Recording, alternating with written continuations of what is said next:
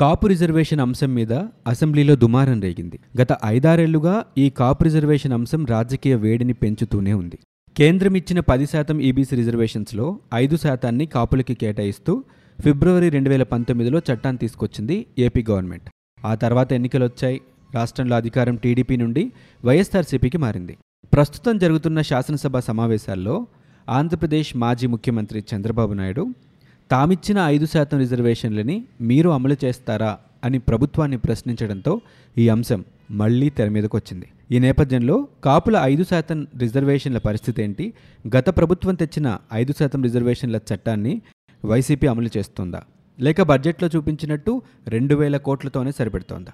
YCP stand కాపు రిజర్వేషన్ల మీద ఎలా ఉండబోతోంది? ఈరోజు మాట్లాడుకుందాం. నమస్తే మీరు వింటున్నది అమరవాణి.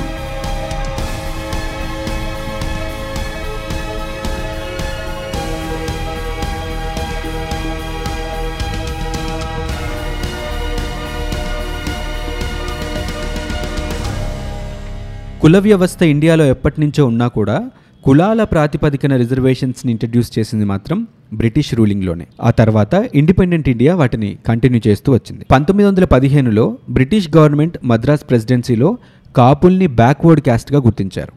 బీసీలుగా. పంతొమ్మిది వందల యాభై ఆరులో ఏపీ ప్రత్యేక రాష్ట్రంగా ఏర్పడే వరకు కూడా కాపులు బీసీలుగానే ఉన్నారు. ఆ సంవత్సరంలోనే నీలం సంజీవరెడ్డి ప్రభుత్వం బ్యాక్వర్డ్ క్యాస్ట్ లిస్ట్ నుంచి కాపుల్ని తొలగించింది. ఆ తర్వాతి ప్రభుత్వాలు కాపుల్ని బీసీల్లోకి చేర్చాలి అనే ఎఫర్ట్స్ పెట్టినా కూడా అవి ఫలితాలనివ్వలేదు. పంతొమ్మిది వందల అరవై ఎనిమిదిలో అనంతరామన్ కమిషన్ని కాసు బ్రహ్మానందరెడ్డి ప్రభుత్వం ఏర్పాటు చేసి తెలంగాణలో ఉండే మున్నూరు కాపుల్ని ఉత్తరాంధ్ర జిల్లాలో ఎక్కువగా ఉండే తూర్పు కాపుల్ని బీసీలుగా గుర్తించారు. పంతొమ్మిది వందల డెబ్బై తొమ్మిది జనవరి ఒకటిన అప్పటి జనతా పార్టీ మొరార్జీ దేశాయ్ ప్రధానిగా ఉన్నప్పుడు దేశంలో విద్య సామాజిక అంశాల్లో వెనుకబడిన తరగతులను గుర్తించడానికి ఒక కమిషన్ వేసింది. దానికి హెడ్గా బీపీ మండల్ అనే బీహారీ ఎంపీని నియమించింది. సో ఆయన పేరు మీద ఆ కమిషన్ని మండల్ కమిషన్ అన్నారు. పంతొమ్మిది వందల డెబ్బై తొమ్మిదిలో సెటప్ అయిన కమిషన్ కంప్లీట్ డ్రాఫ్ట్ని పంతొమ్మిది వందల ఎనభై మూడులో ఇచ్చింది. కానీ అది పంతొమ్మిది వందల తొంభై రెండులో ఇంప్లిమెంట్ అయింది అప్పుడు కూడా దేశంలో పెద్ద ఎత్తున ధర్నాలు రాస్తారోకోలు చేస్తే ఇంప్లిమెంట్ చేశారు. దాని ప్రకారం ఇరవై ఏడు శాతం రిజర్వేషన్స్ని ఓబీసీకి కేటాయించారు. అయితే స్టేట్ గవర్నమెంట్స్కి ఈ ఇంప్లిమెంటేషన్ బాధ్యతని కేంద్రం అప్పచెప్పింది. ఓబీసీ లిస్ట్ని తయారు చేసి కేంద్రానికి ఇవ్వాల్సిందిగా కోరింది. అప్పుడు ఆంధ్రప్రదేశ్లో ఈ లిస్ట్ని ప్రిపేర్ చేయడానికి ఎన్కే మురళీధర్రావు అధ్యక్షతన ఒక కమిటీ వేశారు. కానీ ఆ లిస్ట్లో కాపుల్ని బీసీలోకి చేర్చలేదు. ఆ తర్వాత పంతొమ్మిది వందల తొంభై మూడులో ఫస్ట్ ప్రొటెస్ట్ కాపుల్ని బీసీలోకి చేర్చాలి అని చెప్తూ ఒక ప్రొటెస్ట్ జరిగింది. అప్పుడు ఆంధ్రప్రదేశ్లో ఉన్న కోట్ల విజయభాస్కర్ రెడ్డి ప్రభుత్వం ఒక ఆర్డర్ కూడా ఇష్యూ చేసింది. కాపుల్ని బీసీలో కలపాలి అని. ఆ తర్వాత నుంచి రెండు వేల పద్నాలుగు వరకు కూడా ఈ కాపు రిజర్వేషన్ టాపిక్ తెర మీదకైతే రాలేదు. ఆంధ్రప్రదేశ్ జనాభాలో ఇరవై ఆరు శాతం జనాభా కాపులున్నారు. ఈ కమ్యూనిటీ పార్టీ విన్నింగ్ ఛాన్సెస్ని డిసైడ్ చేస్తాయని కూడా చెప్తారు. రాష్ట్రం రెండుగా విడిపోయిన తర్వాత రెండు వేల పద్నాలుగులో జరిగిన ఎన్నికల్లో తెలుగుదేశం పార్టీ నేత చంద్రబాబు తన మేనిఫెస్టోలో కాపుల్ని బీసీల్లో చేర్చుతామని మాటిచ్చారు. అలాగే వెయ్యి కోట్ల రూపాయలు కేటాయిస్తామని కూడా చెప్పారు. అయితే ఈ రిజర్వేషన్ల అంశం పూర్తిగా కేంద్రం ఆధీనంలో ఉన్న అంశం. పైగా ఏ రాష్ట్రంలో కూడా రిజర్వేషన్స్ని యాభై శాతానికి దాటకూడదు అని సుప్రీంకోర్టు కూడా పంతొమ్మిది వందల తొంభై రెండులో తీర్పునిచ్చింది. ఒకవేళ చేయాలన్నా కూడా రాజ్యాంగంలోని తొమ్మిదవ షెడ్యూల్లో అమెండ్మెంట్ తీసుకురావాలి. పూర్తిగా కేంద్ర పరిధిలో ఉన్నటువంటి అంశం. పైగా ఇలాంటి రిక్వెస్ట్లు చాలా రాష్ట్రాల నుంచి కేంద్రం దగ్గర ఉన్నాయి గుజరాత్లోని పటేల్స్ మహారాష్ట్రలోని మరాఠాస్ ఇంకా కొన్ని రాష్ట్రాల్లో వారి వారి కులాల్ని ఓబీసీలోకి చేర్చాలి అని చెప్పి డిమాండ్స్ చేస్తున్నాయి. కాబట్టి కేంద్రం వీటిపైన సానుకూలంగా స్పందించట్లేదు. అరవై రెండు అప్లికేషన్స్ ఇదే అంశం మీద కేంద్రం దగ్గర పెండింగ్లో ఉన్నాయి. ఇక ఇటు రాష్ట్రంలో చంద్రబాబు మాటిచ్చారు ఎన్నికల్లో గెలిచారు. ప్రభుత్వం ఏర్పడింది. కానీ కాపుల్ని బీసీల్లోకి చేర్చే అంశం మాత్రం చర్చకు రావట్లేదు అని రెండు వేల పదహారు జనవరి ముప్పై ఒకటిన పశ్చిమ గోదావరి జిల్లా తునిలో మాజీ మంత్రి ముద్రగడ పద్మనాభం ఆధ్వర్యంలో కాపు గర్జన జరిగింది. ధర్నాగా స్టార్ట్ చేశారు. అది కాస్త రాస్తారోకో రైలు రోకో అని ప్రకటించేసరికి హింసాత్మకంగా మారింది. పదిహేను మంది పోలీసులు మీడియా ప్రతినిధులు గాయపడ్డారు. రెండు పోలీస్ స్టేషన్లు ఇరవై ఐదు వాహనాలు ఒక రైలుని పూర్తిగా తగలబెట్టేశారు. దీని ద్వారా ముప్పై ఐదు కోట్ల రూపాయల ఆస్తి నష్టం జరిగింది. సున్నితమైనటువంటి అంశాన్ని సాధించాలనుకునే మార్గం ఇది కాదు అని చెప్పి అప్పటి రాష్ట్ర ప్రభుత్వం మంజునాథ కమిషన్ని ఏర్పాటు చేసింది.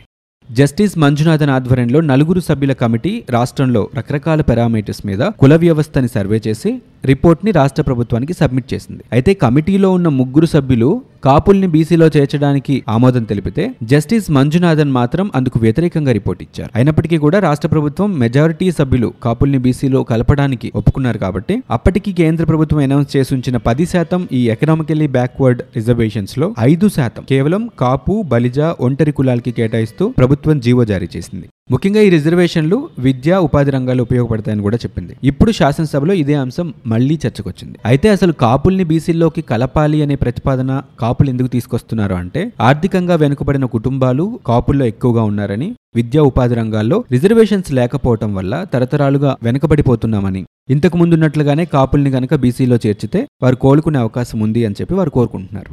మేనిఫెస్టోలో కాపుల్ని బీసీలోకి చేర్చుతామని వైఎస్ జగన్ చెప్పలేదు కానీ ముద్రగడ ఆధ్వర్యంలో తునిలో జరిగిన ప్రొటెస్ట్కి వాళ్ళు సపోర్ట్ చేశారు. బొత్స సత్యనారాయణ లాంటి నేతలు వెళ్ళి ఆ ప్రొటెస్ట్లో పార్టిసిపేట్ కూడా చేశారు. కాపుల్ని బాబు మోసం చేశారని ఈరోజు అంటున్నారు కానీ తాము ఏ రకంగా న్యాయం చేస్తారనేది చెప్పట్లేదు. బడ్జెట్లో రెండు వేల కోట్ల రూపాయలని కేటాయించారు. కానీ ఇప్పటి వరకు బీసీల్లోకి కాపుల్ని చేర్చుతామని చెప్పకుండా ఇతర బీసీ కులాలకు అన్యాయం జరగకుండా కాపులకి న్యాయం చేస్తామని చెబుతున్నారు. అయితే అది ఎలా సాధ్యం అనేదే అసలు సమస్య. ఎందుకంటే కాపుల్ని బీసీలోకి చేర్చాలంటే అది ఇంతకు ముందు చెప్పినట్టుగానే ఒక సెన్సిటివ్ ఇష్యూ. అండ్ దాంతోపాటు కేంద్రం సపోర్ట్ ఉంటేనే జరుగుతుంది. కేంద్రంతో ఎంత మంచి రిలేషన్ ఉన్నా కూడా ఈ అంశం ముందుకు వెళ్ళదు. ఎందుకంటే ఇదే గనక జరిగితే మిగతా రాష్ట్రాల నుంచి ఒత్తిడి వస్తుంది. విద్యా ఉపాధి రంగాల్లో బీసీలతో పాటు కాపులకి స్థానం దొరికితే వారి అవకాశాలు తగ్గుతాయని అది అన్యాయమని అదే జరిగితే ఊరుకోమని బీసీ నేతలు ఆర్ కృష్ణ ఇలాంటి వాళ్ళు బహిరంగంగానే చెప్తున్నారు. అయితే బీసీలకు అన్యాయం జరగకుండా కాపులకి న్యాయం జరగటం జరగని పనిగానే చెప్పాలి. ఈ విషయంలో కర్ర విరగకూడదు పాము చావకూడదు అన్న చందంగా నిర్ణయాలు ఉంటాయి తప్ప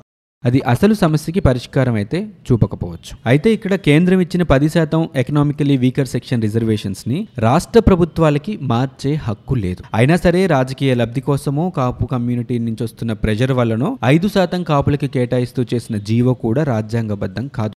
వీటిని సవాల్ చేస్తూ కోర్టుకు కనుక అప్పీల్ చేస్తే వీటన్నిటిని కూడా కోర్టు రద్దు చేస్తుంది.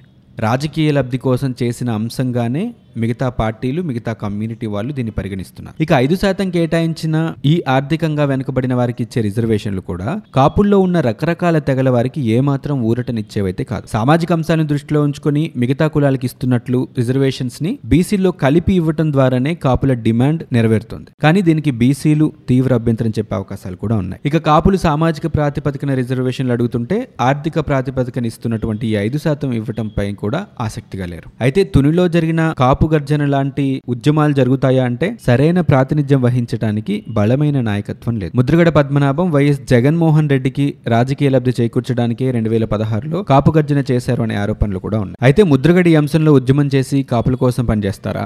లేక జగన్ ప్రభుత్వం బీసీలకి ఎలాంటి అన్యాయం జరగకుండా కాపులకి న్యాయం చేస్తారో అనేది మనం చూడాలి. కాపుల కథ కంచికి చేరుతుందో లేకపోతే ఇప్పటి వరకు రాజకీయ లబ్ధి కోసం తెర మీదకి వచ్చినట్టు మళ్ళీ ఎన్నికల సమయానికి తెర మీదకి వచ్చి కనుమరుగవుతుందో చూద్దాం. మరో అంశంతో మళ్ళీ మీ ముందుకు వస్తుంది అమర్వాణి. నమస్తే.